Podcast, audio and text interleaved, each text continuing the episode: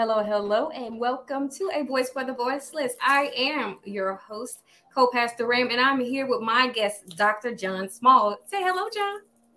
How you, how's everyone doing this evening? Hey, man, I count it as an honor and a privilege to be here um, on this broadcast today with each and every one of you. The topic for tonight is going to be a little bit crazy, I would say, because it has been discussed. Oh my gosh, so many times this has been so com- controversial. Um, but I thank God for the discussion because I'm not afraid. I will not back down from what God has called me to do. And so I just thank God for uh, my guests on today. But before we go any further, I would ask that he would uh, pray us in. Okay. Father, Father God, in the name of your son Jesus, we come to you humbly as as as we possibly can. Asking you to be able to ask your grace to rain upon this live tonight, that those who tune in may be helped and not hindered, uh, pushed and not put down. We ask your blessing to, to have your grace rain upon uh, Pastor Ramirez and our family, that you keep them covered, you keep them, you keep them uh, peaceful, you keep the grace of God upon them, that they may be they may be successful in whatever endeavor they do or they undertake, uh, as long as it, as long as the glory is given back to you. Yes, we ask all your blessings. In Jesus' name we pray. Amen. Amen. Amen. Oh, that was easy. Able. Amen. So a voice for the voiceless. I thank God for the voice for the voiceless. It used to be called enough is enough, but now it is a voice for the voiceless because I am one voice that is uh, that God has called me to the forefront to encourage uh, so many other people, but not just that, to bring others in so that they're able to engage, to tell their testimony, to inspire and to encourage. That although we have gone through different turmoil, turmoils or uh, different things, that God can still use us. I posted many times that broken crayons, they still do color. None of us are perfect. We are still learning as we go along this journey, this journey called the life. And so a voice for the voiceless empathizes um, the importance, emphasizes the importance of uh, giving a voice to those who feel as if they have no voice, those who have been in silence for so long uh, by the enemy, by those within their community that make them feel as if they're worthless and that they have no value. We all have value and we are all important in the body of Christ, which brings us to our topic on tonight women preachers. Is it really biblical? Is it biblical? And so um, this t- has been debated for so, oh my gosh, for so many years, for so, so long. I lost a few people just like that, but it doesn't matter. Um, but it has been debated for so, so long. And so I'm, again, I'm a woman preacher and I believe in doing what God has called me to do. And just for anybody, there are many voices in the world today that speaks on behalf of women. We have heard the voice of what has been um, termed to some nations women liberation, the term women liberation, on calling for equal rights for all women everywhere. In other nations, the voice um, of tradition has been risen or demand that women keep in subjection. Uh, theologically, theologically um, have debated, or theologians have debated extensively regarding the role of women in the church, in the body of Christ. We have heard the voices of psychologists, educators, philosophers, and so forth and so on uh, that speaks about womanhood. In general, concerns with the subject of women have forced um, on their purpose, position in society in the modern day world that we live in. And so again, women preachers, is it biblical? And so I thank John Small because he gonna help help us make it plain on today. God bless you um, Elder Rose and Dr. Small. God bless you. Thank you guys so much for joining us on today. So, you know, I'm I could talk, but I'm gonna let you talk because you're the guest. you are the guest because I, you know, I just I just love bringing topics that people don't even want to discuss nowadays. They don't want to hear um, topics like this because again, it has been de- debated for so many years. I mean, I don't want to hear you tell me, "Hey, uh, prophet, I don't want to hear you tell me that I cannot preach or I cannot speak and that I have to be quiet in the body of Christ. So I want to hear from your standpoint can a woman teach under any circumstances? Or would you say there is a, a time and a place for everything? What would you what would you say? I, I, I have I've been in ministry off and on over 40 years, and I've never seen a time where a woman should not preach or should not teach. Women have perspectives on certain subjects that men don't have. Right. And the day that we as men think we know everything is the day that the church is totally doomed. Because a woman could speak on subjects that affect women better than a man can. Mm. A woman can speak on uh, the emotions of a woman better than a man can. I don't care how many degrees this guy thinks he has. He he cannot speak on certain subjects authoritatively because he knows nothing about them. Women, I've seen women speak, uh, speak and teach uh, at men's conferences. Like uh, I went to a men's conference one time, and the subject that they were talking about was mental health. Mm-hmm. It just so happened that the mental health expert that they had there was a psychiatrist who was a woman. So you mean to tell me that even though this is her field of, of expertise, she can't teach because she's a woman? That's ludicrous. It's crazy. So a woman can teach in any any format, any platform that's available to her. Mm-hmm because I've heard the saying, and I'll, I'll, read up one of the um, statements I picked up. It says, if a woman pastor or the spiritual leader of a congregation asks a woman um, to come in under their authority and address a topic on their behalf, and if she maintains an attitude of submission and humility in the process of mindfulness of restrictions of First Timothy 2.12. I mean, we all know the famous verse of First Timothy 2.12 is always thrown at us. But do not um, but do not allow the do not allow a woman to teach or exercise authority over man, I think a case can be made for it. Also, if a woman is teaching women and a man wants to come in and listen, I think that's fine since the scriptures do not prohibit a man from learning from a woman.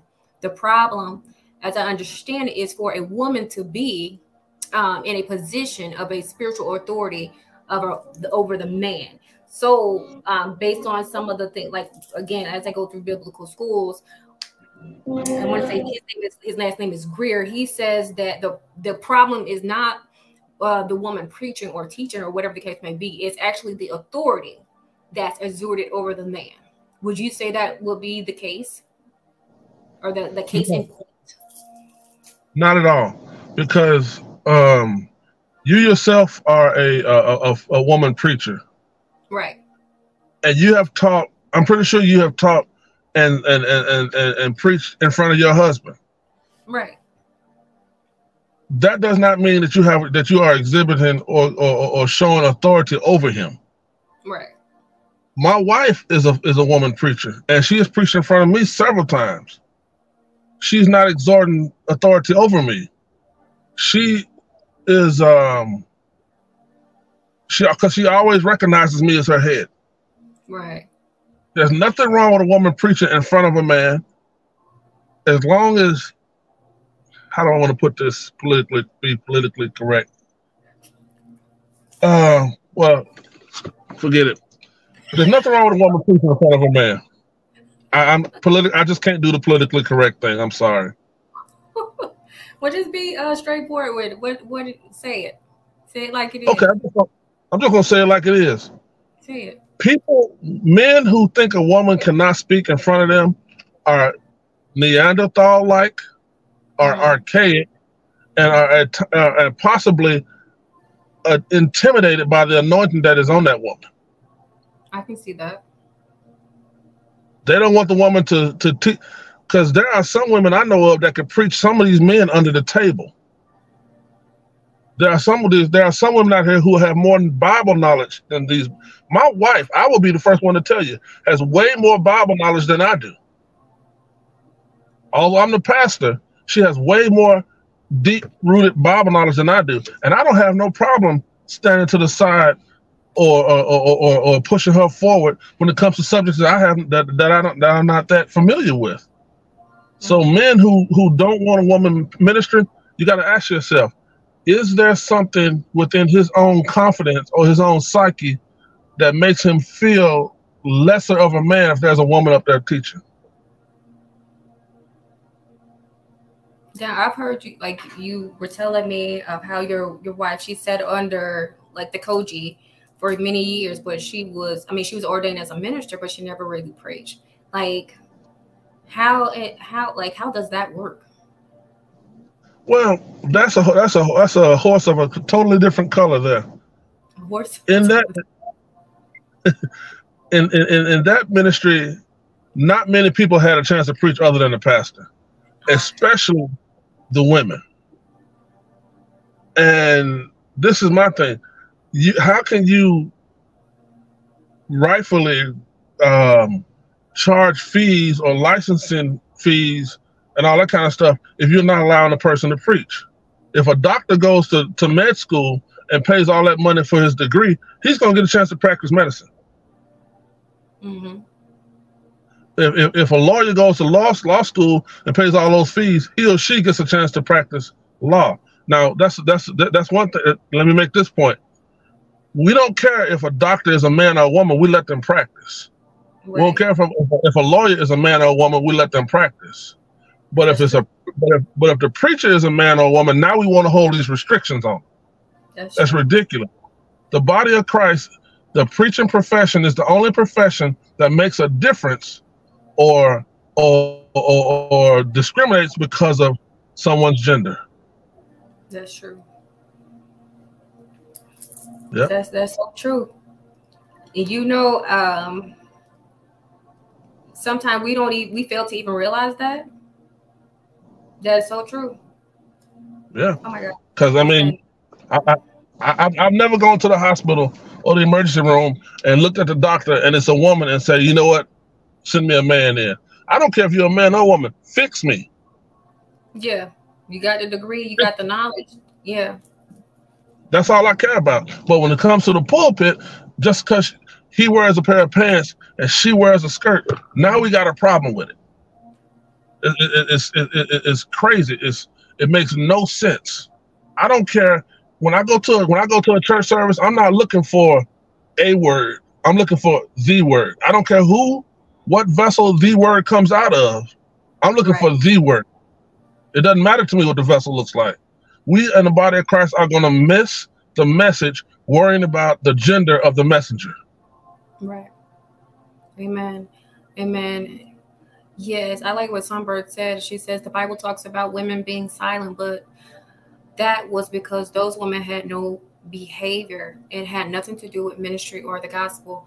And as you go, you go further in with um, how Paul was teaching. When I look into their um, their culture or their background, the women were pretty much suggest under subjection to the men. That was their culture. And so um, when I really dig in, you have women screaming across to the men and all this other stuff that was going on. And so that was thrown off, off into there. But again, you would have people say that's not what the case was. That's that's not what it uh, meant.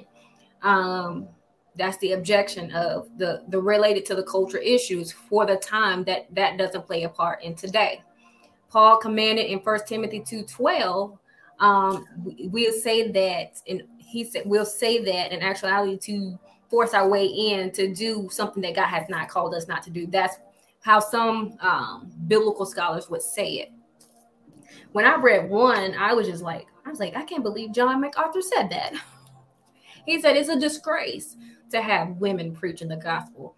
And in my mind, how how is it a disgrace to preach the word of God? You're telling me that I can go evangelize, which for me is still a form of preaching, but you're telling me that I cannot grace the pulpit to do the same thing as when I go out to evangelize to compel somebody else to come into Christ. It's still a form of speaking. No matter how how you say it, it's still a form of speaking. But a lot of times we we do this wordplay on different things. What would you say? Would you say a lot of the things is like gender bias when it comes to the church in general? Oh, definitely, definitely. It, it, just just a few uh, short centuries, just a few short decades ago, you couldn't preach the gospel de- de- depending on your race. Wow. Just just a few years ago, you wouldn't see African American ministers or or, or or, or ministers of color in predominantly Caucasian churches. Now we've broken that barrier, so to speak. Now we want to we, we want to say women can't do certain things. A woman can't lead. A woman can't pastor. A woman can't be an apostle. A woman can't be this that. We in the body of Christ need to realize when Jesus came back after he was resurrected and came mm-hmm. back to earth, the first person he made himself known to was what? A woman. Mm-hmm.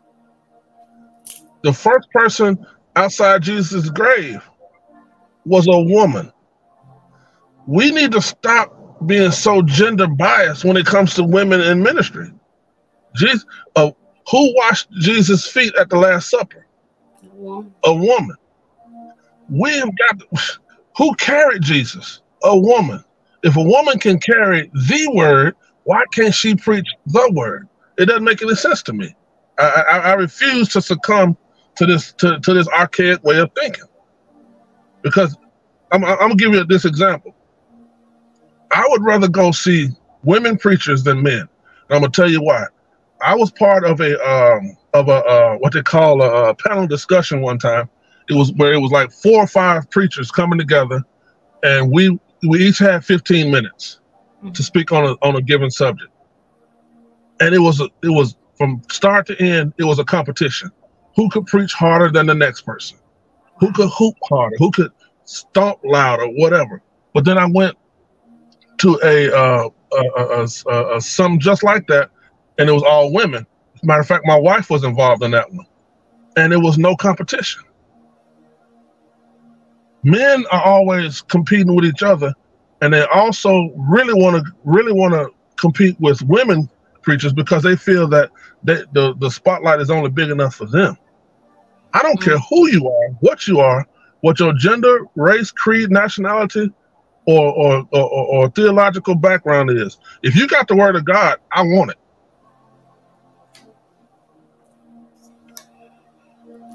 Amen. I agree. The only thing a woman cannot do regarding ministry is be a bishop, as a bishop is to man to one wife. I agree. I ain't gonna lie to you. I, I totally agree with that. Like I told him, I said, I agree with that 100%. I would not dare try to call myself no bishop. Not even with my husband, because my husband, he's the bishop. I would not try to exude my authority over him because he is, I see him as my head. I will not try right. to outdo him at, at all. If anything, I'm going to be his helpmeet. I believe a lot of times um, we in the body of Christ, I'm not saying all of us women, sometimes we do because we know what we know and so we press it upon our our, our spouse or the uh, the the other male, you know, our counterpart, what we know, and we want them to go go with us. And sometimes they don't want to do all that. They just want to, right. you know, they want to do what they want to do, even if it calls them to make a mistake or cause them to fall flat on their face, because they don't want to hear what you have to say. And so what I've learned, even in my household, is I'm going to tell you, and then what I'm gonna do, I'm gonna say, go pray back. Let God lead you I let let God lead you. However He tell you to do, that's what we're gonna do. At the end of the day, I give Him the you take the final decision. You make the choice because I'm not gonna do it. Because at the end of the day, when God comes, He's He has to be held accountable, like Adam and Eve. That's where everything always goes to Adam and Eve. Adam and Eve. Adam was this. Adam was that, or whatever. Darian said, if it's really the word of God, then heck yeah, I want it right. And so it always goes back to Adam was first and then there was Eve. And for me, I'm going to respect the order in which God has set it in. But sometimes as women, we don't. We do kind we do push. I ain't I'm not gonna lie, we do push because I push. And then I had to realize because God had to deal with me, hey, back off now. I got it. I'll, I'll give it to him. You said what you needed to say, but now let me do it. And we just, I believe we have to be able to sit back and just let God do his work and us not trying to force what we know to do and let God do it. Just be, do what he, you know, speak it and let God do the rest. Exactly. Exactly. But again, you're here in the beginning. The Lord placed the, the the first man and then women in the garden, and so this is how we want to keep it even in the church. It's the man first and then the woman. But what if right. there's a shortage of men in the church? Then what? Well, I'm if you saying, let's go, let's go for it because if there, when you look at the the numbers, you have almost seventy percent of the church is made of women. Right. So when you have 70% of the church is made of women and there's not too many men, what are you going to do when it comes to that scenario? Because a lot of times they don't bring that up. They don't talk well, about that. well, let, well, let's talk about it then. Like you said, the church is, is is pretty much you go to if you go to a hundred churches, most of the most of the most of the congregants are women, but there are still positions that need to be filled. Mm. You still need your deacons. You still need your this. You still need your de- your ushers. You still need your pastors. Whatever. If there are no if there are no capable men or not enough men, then you have to fill those positions with women. It doesn't. As long as she recognizes her the authority that has been placed upon her by God and the pastor, you have no choice but to fill those positions with women. I, I, have gone. I've, I've been to church services where the only man was the keyboard player. Jesus. I've been to services where the only man was the usher. I've been to services where the only man was the pastor. So therefore, you have to fill those other uh, intricate, those other necessary positions with women. There's no other way around it. I have no problem with that. Sometimes you got women in some churches that fill two or three different roles.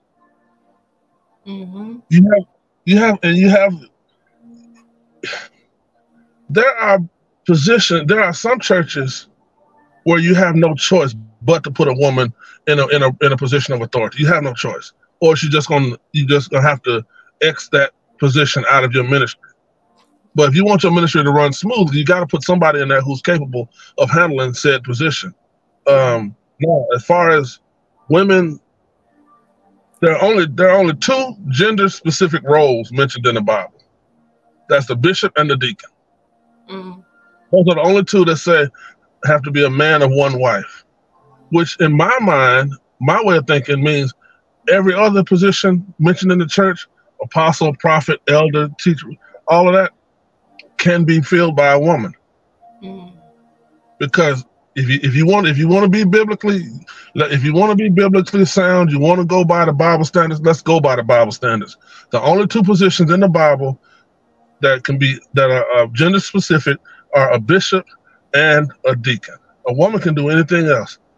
You want a woman as your secretary, you want a woman as your treasurer, but you don't want a woman as a leader. Why not? Are you intimidated by her? Are you afraid her light bulb might be hundred watts and yours is only sixty? Are, are, you afraid that she might? She, more people will listen to her to listen to you. Mm-hmm. It doesn't matter if she is doing the work of God, let them listen. As long as they're listening to the word, let them listen. Right. Right. My wife, well, my, my wife, I'm gonna tell you right now, is a better teacher than I am. I'm the preacher, she's the teacher. She's a better teacher than I am. And I have no problem submitting to her when she teaches. No problem.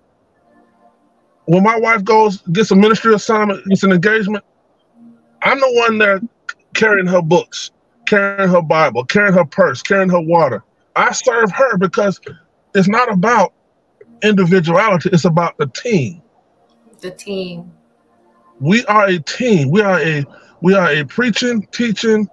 She's the singer. Don't don't get me to sing ever, because I, I will run I will run people out of your church. She's the singer. She's the one. We are a team. She does what she's good at. I do what I'm good at, and because we come together, we win. We have got to stop sitting here telling women what they can't do in church. If we ran women out of the church, there would be no church. Plain and simple. Come on here. Because you got if you got 15 to 20 men in a building by themselves, it's gonna that's too much testosterone in one building, and it's gonna be a fight. It's gonna be it's gonna be a disagreement.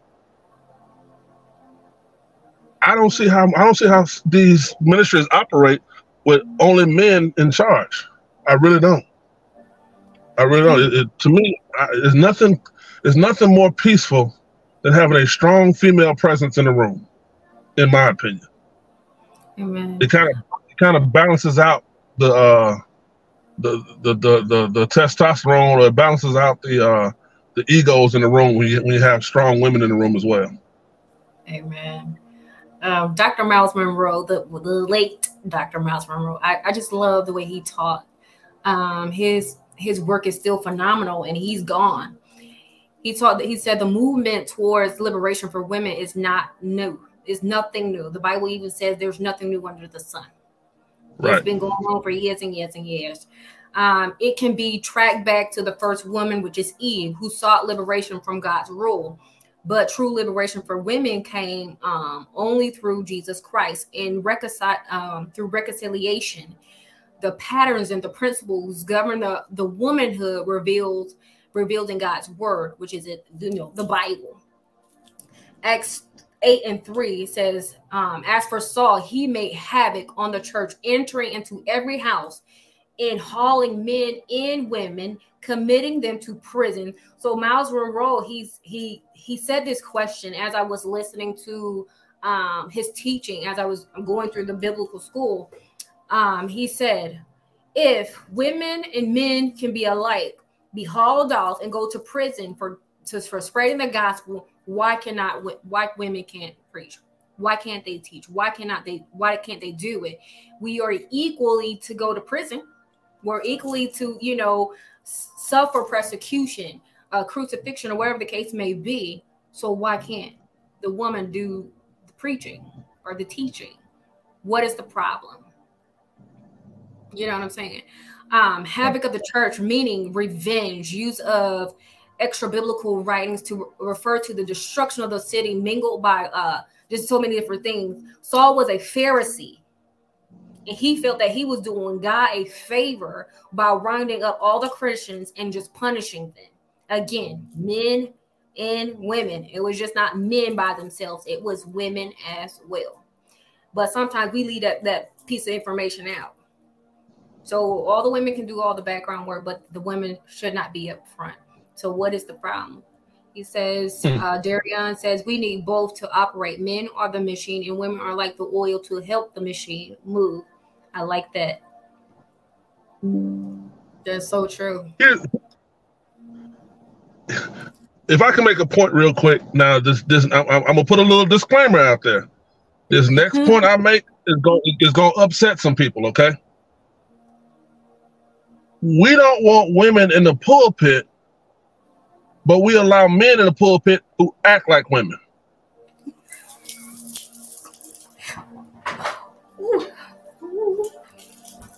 Hmm. Pause right there. Say that again. I'm gonna say that one more. I'm gonna say that say one more time. We don't, we don't want women in the pulpit, but we allow men in the pulpit who act like women. That's the truth. That's hmm. the truth. Ooh, ooh, huh. ooh, that's the truth. That's the ouch moment oh, right there. Boy, I I just upset about eight people right there with that one. Somebody left us. Somebody left alive, but let me go and drink a sip of this water because that was true. that's so true. That's the truth, but, though. You see a lot of it in today's. Uh, you see a lot of it today, and I be looking at him like, "What is the problem?" I know all these men now, every, I'm pretty sure, yes, you were raised by your, your, mom, and you may have been in a single parent home, but that don't mean you should, have, you know, have a little little sweat, you know, a little limp, or uh, you know, different different things that goes on. And I just be looking at him, and my husband, he's like, "Uh, uh that ain't right." I'm like, "Baby, don't don't judge." He's like, "Nope, that ain't right." I'm like, "Baby, that ain't right. no, that's not right." He said, "No." Yeah. He said, "You don't do that. Not no no true man gonna walk like that. They're not gonna talk like that." But you hmm. see a lot of them they're they're, they're even the voice is a little bit got a little twang yeah. to it. And if so, you if you as a man get ready to preach and you feel that you got to taste yourself first, you are you need to go sit down somewhere. Sit down. I I, have no I have no uh uh-uh. uh. Don't don't come. No. If you walk with more faith than my wife, sit down. I'm just saying. I'm just saying. I, I have no patience for that. Men, women are women were created to be women. Men were created to be men. You know, you have a problem with a woman preaching, but when you get this, let's just call a spade a spade. When you get this homosexual up there preaching, you have no problem with it. it, it, it's to me that, that that's a double standard. It's, it's I mean it's it's a lot. That's a lot. It's, it's going on in so many churches today. Do you think oh, it's yeah. because it's a shortage of of men, of straight no. men? No, I don't think it's a shortage. It's, it's plenty of straight men around. It's just not enough real men that will sit these homosexuals down. Mm. You you have to have you have to have enough courage to tell these. See, everybody wants to be politically correct nowadays. You can't just because he this, you can't stop him from doing that. Oh yes, I can. You you're not preaching in my uh, in my pulpit if I know that you live that lifestyle. Now there are a lot of undercovers, but if I know that you live that lifestyle, you're not preaching in my church. No, because I got to answer to God for whoever takes a mic in my pulpit. That's the truth. I have to answer to God for whatever spirit is. When when you get someone speaking over your assembly, that spirit has been released over your people. You got to answer to God for that. That's true. You got a man. You got a man who comes up there to to speak, and your voice sounds like sounds like Michael Jackson, and you a little bit too sweet. Mm-mm, no, no, and you acting like you you acting like no, uh uh-uh. uh, no. I I have no uh uh-uh. uh no patience for that. I agree with your husband. That's not right in the Bible. There there are plenty of heterosexual men out there who are not even given a chance to preach because the I mean, there are plenty heterosexual men who are not given a chance to preach because the homosexual man might be a bigger name. Mm. The homosexual man might have a bigger following and will bring in more people and will bring in more of an offering. Mm. They don't want they, they want the oh that's church is too money driven now. They want the offering, they don't want the anointing. Mm-hmm. I think that's a big problem in the church today. Oh yeah, it's a definitely big problem in the church. Not just that is again we go back to the women. You have you have capable men that's willing to preach the word of God, but you have women that's in positions that will dog them out and tell them, no, I don't feel like you're ready. I don't think you should be doing this, or you need to do dot dot dot dot. And in actuality, they ain't got it all together themselves. But they rather tell the man that's trying to do what God has called them to do, no, you sit down. Um, no, we don't need you, or no, you don't have it all together, and you they ain't got it all together. I, I mean, exactly. I've seen it a lot. Why would you give somebody a position and they never preach? I don't understand that. Never preach, but they have the position. You can do everything else. You can run everything else, but you you can't preach.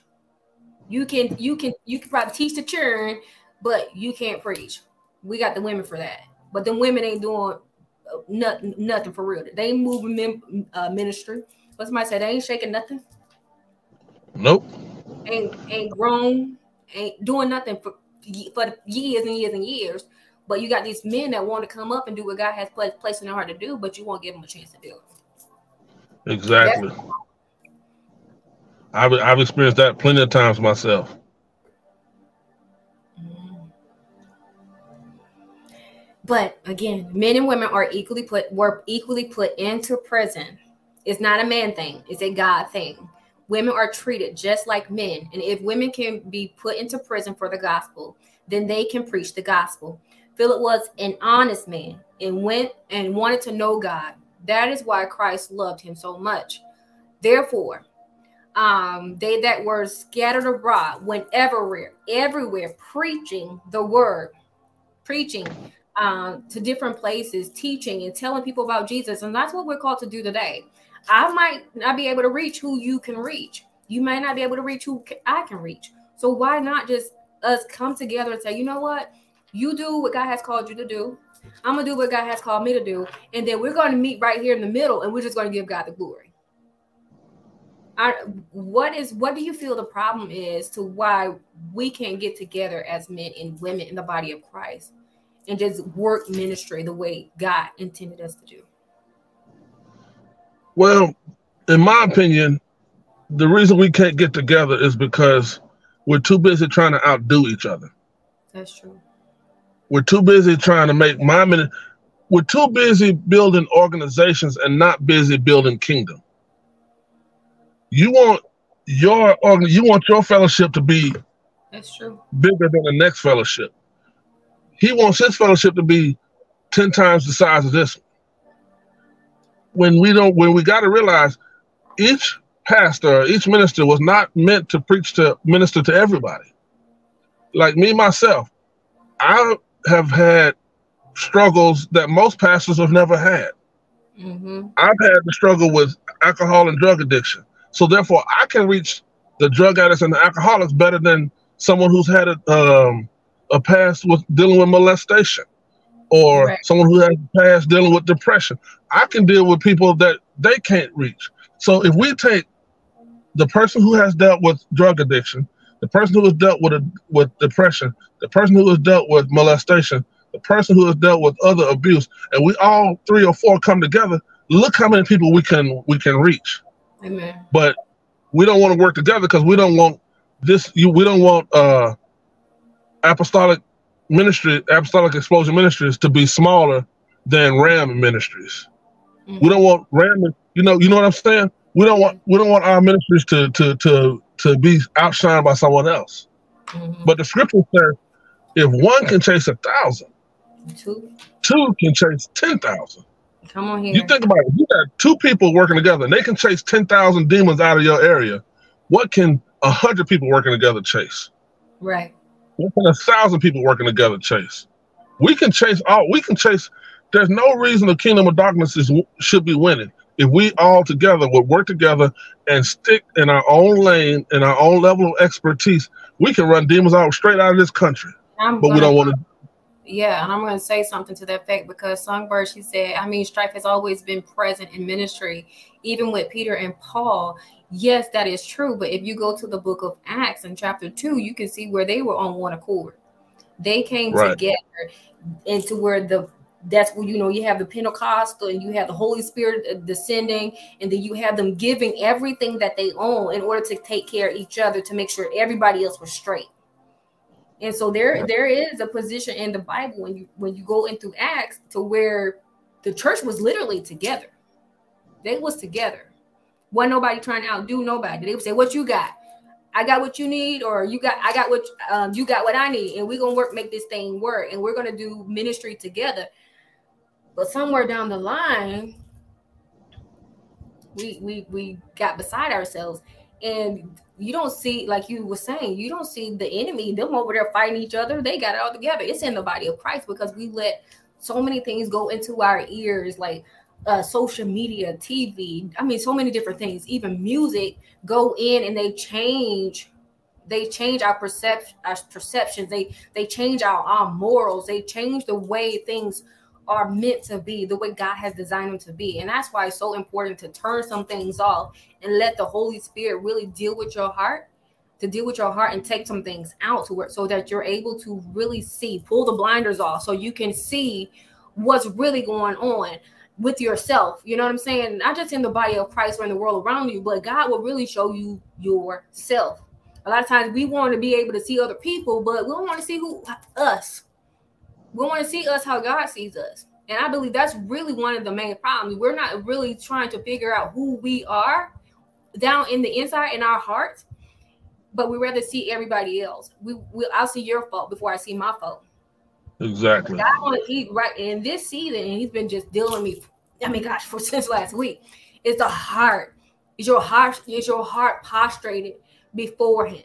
You know, because when the time comes, are you going to have a weight proud? I mean, right. he showed me so many different things, so many different people, and how he he's like grace and mercy is running out. You gotta get you gotta reap these things. And I'm like, God, please, why do you tell? I'm gonna pray for you. You know what I'm saying? But at the end of the day, he said, I, I had grace for that. I have mercy for that. I've given them a chance to repent for that. But they will not surrender or submit to me totally. So now I gotta step back and, and, and let it let it do what it do because you read so many different things, but you're failing to hear the voice of God. And I believe if we in the body of Christ would take the examination ourselves, like the Bible tells us to examine ourselves, then we're able to see what the problem is on the inside of us. What are we hiding in our heart? And then we, when we do that, then we're able to come together as a body to make things work as a whole in the body of Christ. Exactly. You, you know you know what I think where the problem came came in to ministry where we don't want to work with each other. I think the problem came in when money started getting involved.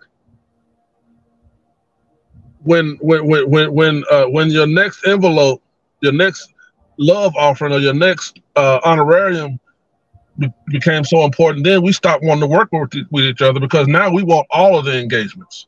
We want all of the preaching opportunities. We want all of the all of the uh, revivals at our church. We want to preach at every event possible because the more we preach, the more uh, engagements we accept, the more money and popularity we, we, we gain. And to me, that's money has become, the scriptures even said, the love of money is the root of all evil. We have gotten to where we love to see ourselves on the next flyer. Yeah. We love to see ourselves. Uh, oh, I preached at this church this week. I preached at that church next week, and I'm going here, here, here.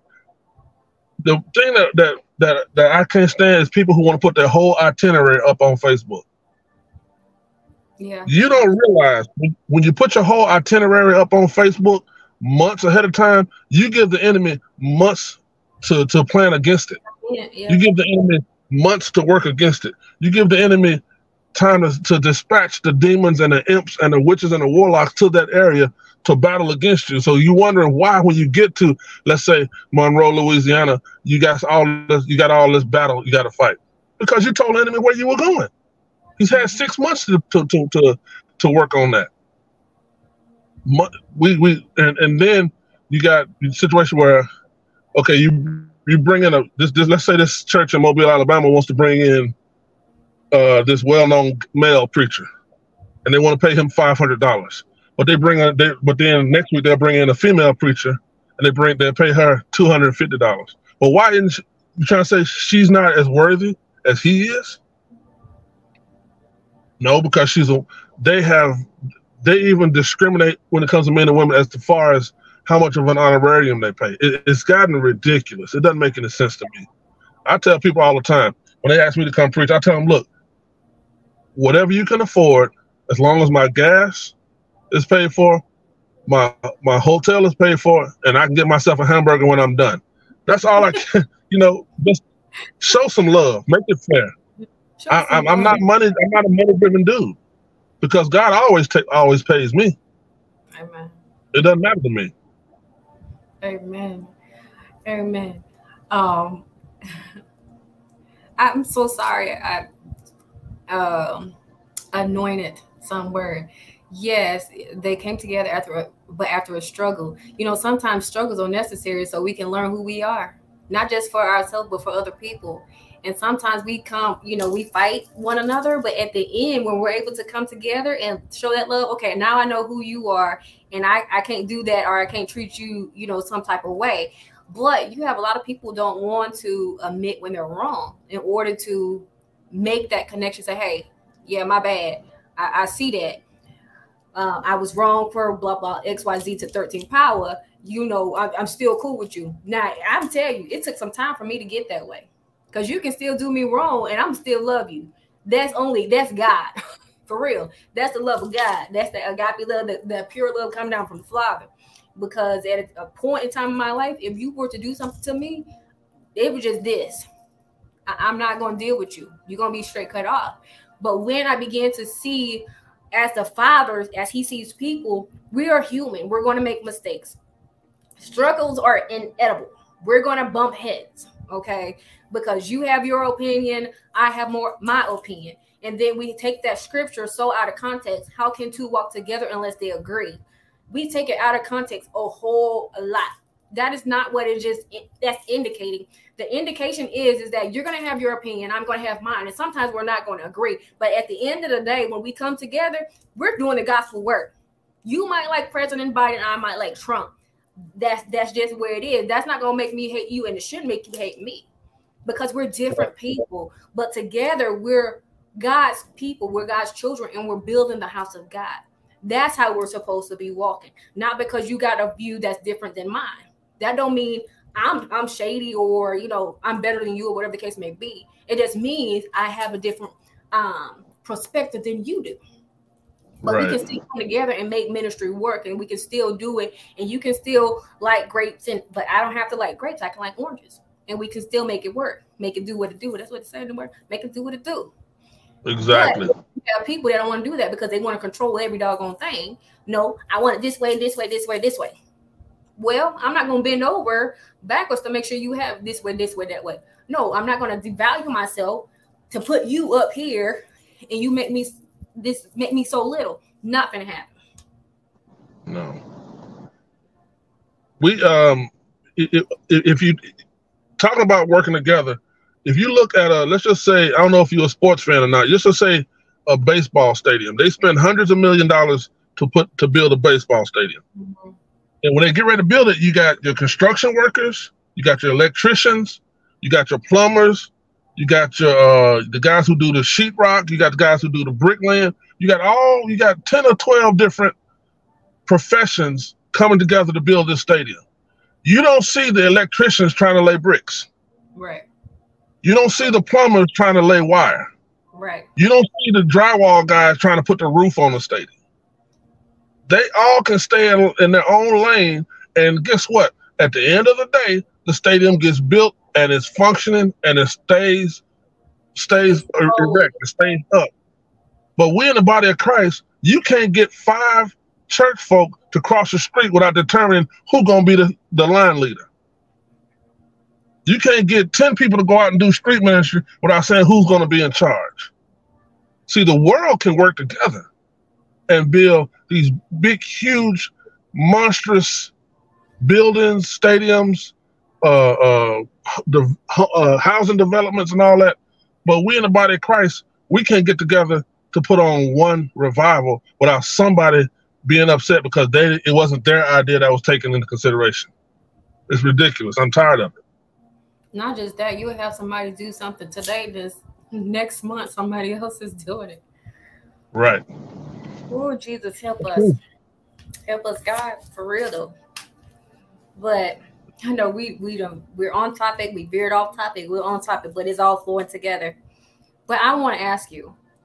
Okay. Um, so do you agree that the topic of women not being able to preach or hold certain positions in the church is of the enemy, um, designed to keep women stagnated and not fulfilling their purpose in Christ? I would say yes and no. Okay. Yes, it's because it's it's it's, it's a, a ploy of the enemy to keep women stagnated and not fulfill their purpose in Christ. Because all the enemy the, the enemy comes to steal, kill, and destroy. Mm-hmm. He comes to steal our steal our peace, kill our our momentum, and destroy mm-hmm. our focus. Right. However, if we as a body of Christ have the have the ability to rebuke cancer, we have the ability to rebuke death. We have the ability to rebuke depression. Why can't we have the same ability to rebuke discord? Mm-hmm. Why can't we have the same ability to this to, to rebuke sexism? Why can't we have the same ability to rebuke foolishness? Right. We can rebuke, we can rebuke all these other illnesses. We can rebuke all these other demons. You can cast out demons, but you can't cast out the foolish thoughts you have in your head. Mm-hmm. So yes, I, I, I put part of the blame on the enemy, but I put the heavy burden, the heavy part of the blame, I put it on the body of Christ itself. Because we can, if we can get rid of all these other things out of society, why can't we get rid of that whole women can't preach thing? the whole attitude that men are superior to women in ministry. No, we're not superior. Well, then they'll say, well, the woman is a weaker vessel. Doesn't mean she's weak. Amen.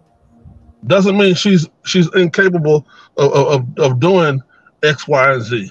Right. Like I said, there are, I, would rather go. There are some women preachers I go I go visit to see before I would a man.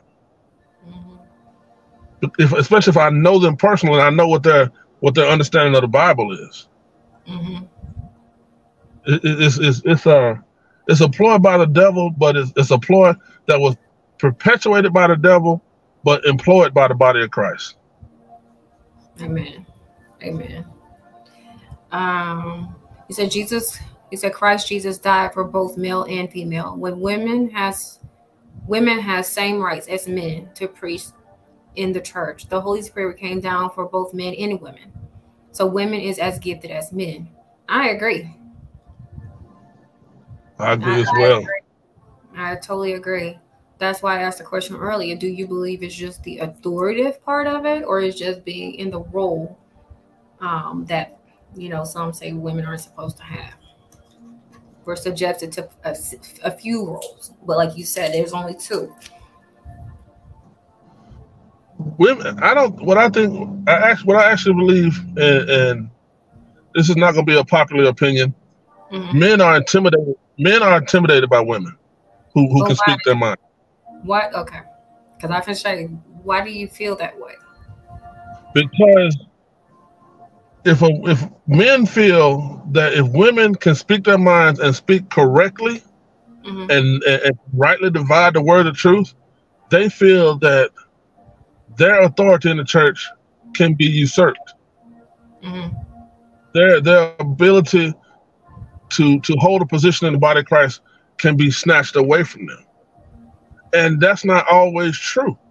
Women, most women in the body of Christ who who who are preachers will will sit there and tell you, "Hey, I I do this here, but my husband is the king there." Mm-hmm. I don't know if you know. There's a there's a uh, Valerie Burris. I don't know if you know her, Valerie Moore Burris. She, I saw her preach one time, and she said, regardless of how much authority I have in the pulpit, my husband's the pastor at home. So women don't necessarily, most women in, in, in ministry don't necessarily want to take uh, the control away from the men. They just want to express themselves and be used by Christ to their fullest. It, it's it's and men don't like that. Men, men, don't like men don't like other men taking their spotlight. They sure don't want a woman taking their spotlight. Mm-hmm. And so that's what um, men perceive that women in position of power um, is a threat to the threat a threat to their masculinity. Is pretty much what you're saying. Right. Right. It's, it's a threat to their authority, their masculinity, to their um their self worth, to their to their uh to their uh, they, feel like a woman is, can threaten their anointing. It doesn't matter to me. I'm anointed. I'm anointed today, whether my wife is speaking or not. Right. I'm anointed tomorrow, whether my wife is speaking or not. Right. As a matter of fact, I feel strengthened when I have an opportunity to sit down and listen to my wife teach. I really do. Because I can say that's my wife doing her thing and she's doing to the glory of God. Whenever my wife goes to preach, first thing she does is recognize me in the audience. So why should I feel threatened by her getting by her getting the, the engagement and not me? Mm-hmm.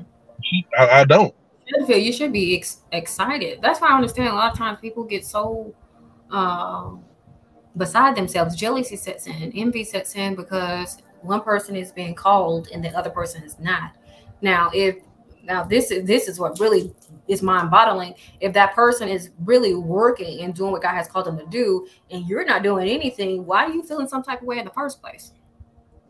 And I want to address uh, Darion's statement where he said, he says, when the uh, person anointed to do the job is replaced because of disobedience, the replacement comes and is effective, but the job can only go so far until another person who is apt. Now, I believe, like you said, when somebody gets replaced due to disobedience. Correct. Now, if you're not doing what God has called you to do, or you have gone off and you're doing some other stupid, acting all willy nilly, as Cedric the Entertainer would say, God's going to come in and, and he's gonna he's gonna change it. He's gonna um, redo some things. And I mean, what do you expect if you're being disobedient? He's give you time after time and time again to do the right thing, to repent and to turn away to, you know, totally submit to him. Now it goes on to the point to where what if this person is walking into disobedience and they're not listening totally to the voice of God in order to get them in the body of Christ to a place because they're comfortable where they at. They feel as if, oh, I don't have to do all that other stuff. I can have other people and do it for me, and I'll just be fine right here where I'm at. But I'm still walking in disobedience, right? But I'm I'm okay. And even if God tells me that I'm in disobedience, I still won't hear that voice. I'm not I'm not gonna move. I'm not gonna shift. It's either you're gonna stay rocking with me or you're gonna jump boat. You understand right. what I'm saying? Because you have right. you have leaders that they're doing their own thing and they think God will not chasten them, that God will not move them out of the way. And he'll send the voice or different different people to tell them, hey, you need to be this God is saying, you know, you need to change the way you're doing it because you're not yielding any results. You're not yielding any, any fruit. So I this is what I'm telling you to do. But you have people that won't even listen to that voice because they feel as if they're more superior.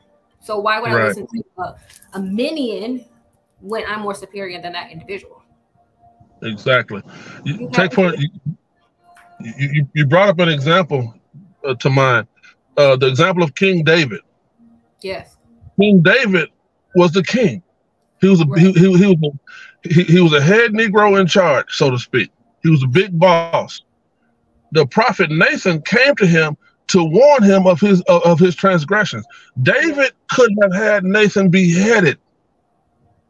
David, David could have had Nathan killed, extradited, imprisoned. Could have had all of that done because David was higher in rank than the prophet, than, than Nathan was.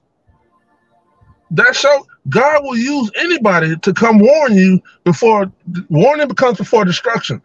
Warning comes before the fall. God will use anybody to come warn you. Hey, you need to get this together. Yes. You need to get it straight. You need you need to stop. You need to leave that man's wife alone. You need to do all this kind of stuff. You need to get it. You need to get your your your, your head screwed on right. It doesn't matter. And what what a lot of what I have seen happen is that these uh, a pastor or a leader or a preacher will be doing wrong, and to test them, God will send a woman to warn them. Oh, they don't like that. They don't like when a woman comes to warn them or, or to tell them to get their stuff together. Mm-hmm. Now they got a problem.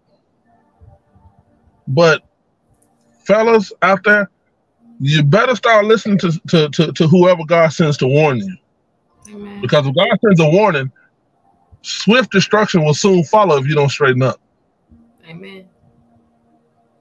Amen. And so that is our time for today. I pray that you guys were blessed. I was. I kind of don't want it to end. but Dr. Small will be back uh, next week as we continue this discussion and go however the Holy Spirit leads us. Um, so if you have any questions, hey, put them in the comments or inbox them to me, and I will make sure we address them on next week. Um, if you have not liked, please go ahead and like the video, like the page, follow the page, um, share share the broadcast. Don't hold on to yourself. You know I ain't scared. You scared, Dr. Small? Not at all. Share. I, there, there, there's not a man, woman, child, dog, cat, or baby I'm afraid of share the broadcast. We, we don't mind. We we what the song say, we ain't never scared. Go ahead never and share. You know, never. Um, I know God fights for me. There, I, I, remember a time in my life to where I wouldn't say a lot of things. I would um, hold some things in until where they this kind of like they would just bubble up, right? And God really mm-hmm. had to deal with me. It's like when I when I give you something, when I tell you to say something, you need to say it. I don't care who is in authority. I don't care who the person is. When I tell you to speak it, speak it. But a lot of times we're so afraid to say something because of who the person may be. And then it goes to the scripture Will you rather obey God or would you rather obey man? And I choose to obey God. So I began to just step out of my comfort zone and just say whatever God tells me to say. A lot of times, you know, people are not going to like it. They don't want to hear what you have to say. Um, it, it can be who you are because they know your past and so therefore they will not see what um, is just like my glasses. They will not see you for who God sees you or who He has called you to be because they know your past. That's why I say the prophet's not welcome in his in, in his own home. Because you know something about me, so therefore you will not receive from me. But I receive from you, and there's some things I know about you that you don't even know I know. Exactly. Is that we've all sinned, we've all fallen short, but by the grace of God, we've been set free. And so I just encourage whoever is under the sound of my voice, or those who will come back to hear, whatever God tells you to speak, speak it. Whatever God tells you to do, do that. When He tell you to go, go. When He say don't go, don't go. When He tells shut up, shut up. Just just like that, just point blank. Period. It's time out for going the way of the word or just going the way of this traditionalism. No, God is not, He's not looking for all that. He's looking for one that's going to submit totally unto Him, that's going to obey His voice, no matter what come hell or high water. I will obey the voice of the Lord. And that's that's just in my life. I will obey the voice of the Lord, no matter who likes it, no matter who don't like it. But exactly. I encourage you guys to uh, listen to the voice of the Lord and do what He has called you to do. Um, Dr. Small, will you offer Christ and um, pray us out? If you uh, are, are under the sound of my voice and you don't know Jesus as your Lord and Savior, you have the opportunity at this time to accept Christ as your Lord and Savior. Go to go to God, raise your hand, go to God, tell God, Lord, I know I'm a sinner and I need your help. Yes. Father God, I know I have fallen short and I need your help. I want to know you. I want to be uh, your, your your child. I want to be your servant. I want to to one day live with you yes. in the heavenly kingdom all all God is it's not a big speech you have to give. It's not a big thesis you have to write. All God needs is one three-letter word, and that word is yes. Yes to His will. Yes to oh, yes to His will. Yes to His way. All God needs is a. We say yes to everything else in our life, but my question to you at this time, children of God, Will you say yes to the one being that can bless your life and the one being that can determine whether you where you spend eternity? All God requires is a yes. Will you give him that yes this evening?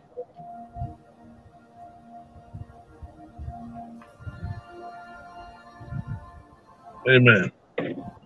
Amen. You prayed us out. oh, pray us out. Father God, in the name of your Son Jesus Christ, we thank you for allowing us and giving us the privilege to come here this evening to uh, discuss this very, at times, controversial subject. We hope that the ones who were listening were blessed. The ones who listening were they gleaned something from it. They gleaned a bit of knowledge that they might not have had in the, uh, beforehand. We ask that they that they take this knowledge to the back to their ministries, to their home churches, and to dis, to to dis, to uh, disperse this knowledge as deemed necessary only by you. Ask your blessings to remain upon the Ramirez family and the and the, uh, the church family down in Cantonment. Ask God that you cover them, keep them, expand them as you can only do it. Open doors and make connections that only you can make, Father. Ask your blessing to be upon Apostolic Explosion Ministries that we stay humble to your will and humble to your way. Because our goal always has been and will continue to be saving the souls. We we know that many many fall short and will not listen, but as long as one person is affected, as long as one person is is made whole, as long as one person is healed, delivered, and set free, then we have done our job that's commissioned by you. We ask all these blessings in your Son Christ Jesus' name. Amen. Amen. Amen. Amen. Um, God bless you. Thank you so much for joining in. Please watch the. Oh my gosh, I can't even think. Watch the uh, the ending. Okay, it's some important information. Also, I have some events coming up. If you would like to be a part, um, please um, get registered. Get registered. Get registered. Get registered. I also have another um, book that's coming out. It's called Birthing Her. Birthing Her and it's very informational. It's not just a um, it's a 21 day fasted book, but it has so much more information, so much more information, and it tell you what is it, uh, what the birthing room is, what is a, a apostolic midwife. There's so much information inside this book And so I encourage you to get it. It's gonna come out until September, but it is on the website. And so I just encourage you to whatever I'm doing, whatever Dr. Small is doing, go ahead and um, tap in. And I, I know you have a book as well. Please go ahead and share that. Okay. Yeah, I have a book out. It's been uh, it's on it's available on uh, Amazon, and I just found out last uh, last week it's also available on Kindle. It's entitled uh, "I Am Free: One Man's Journey to Redemption." If you order the book on Amazon and Kindle, I forgot how much it is, but if you order it directly from me, you, it, I, I personally autograph each and every copy that I send out from my home. Uh, it's a book. It's about. It's a brief. It's a. It's only sixty nine pages. You can read that book in one sitting. I, uh, I, I know uh, uh, Pastor Ramirez has has has, bought, has purchased the book, and uh, it's a, it's a it's a good read. I'm not just saying that. It gives you a peek into what made me who I am today. I talk about drug addiction. I talk about alcohol addiction. I talk about crazy baby mamas. I talk about I run the whole gamut of my life. Just if you if you're interested in the book, please inbox me and I can get you the information that you need. And um, uh, we have uh, that's about all we got coming up right now. I, I, have an assignment next weekend. I can't mention it because it's it's a surprise, but uh, just keep us covered in prayer. Pray for us as we always pray for the true saints of Christ. Amen. Amen. Read that book in one sitting. Amen. Oh, At least we're not asking you to do nothing for free. Okay, because it's this in the church, but it'd be hard to, for somebody to give five dollars to. Yeah. Come on now, support, support, support. You come over here and you guys, I, I, know you, you know, people go to church and everything. By the time they get to the offering part, people be just scattered, scattered. Uh-huh. People be on lives getting prophetic words. Oh, I got 15, I got 500. Boy, we ain't asking for nothing just a little support, you know, support, support, yeah. support. You get something out of supporting. Exactly. It said the scripture say, if you give a prophet a drink of water, you shall receive the prophet's reward. Amen. You ask, all, we ask, all we asking for is a drink of water. That's it. A little sippy sip. That's it. A little sippy sip. But God bless you. You guys have a um, a blessed rest of your Tuesday. And I will see you next week. Have a fabulous uh, week and a great weekend. God bless you tremendously. I love you with the love of the Lord. But guess what? God loves you best. Always find the positivity that lies within the negativity because there is some. Whatever you're going through, whatever struggle you're facing, know that God is with you. He will never leave you, nor will He forsake you. So, whatever situation you're going through, keep your eyes focused and fixed on Jesus. Guess what? Because he's your best friend. There is peace in the middle of the storm. There is joy in the middle of the storm. I had to learn that although I may be going through, I might be battling, but I still am able to have peace. I am still able to have joy because I cannot change the situation. You know who can change that? God. But I'm going to trust him as I continue to go through, as I continue to press on towards the mark. Okay. So enjoy life because he gave it to us to enjoy to have it more abundantly so enjoy god and know that he's with you he is for you and he fights for you amen we'll see you next week have a blessed day a blessed evening. God bless you. Thank God you. God bless you. Thank you.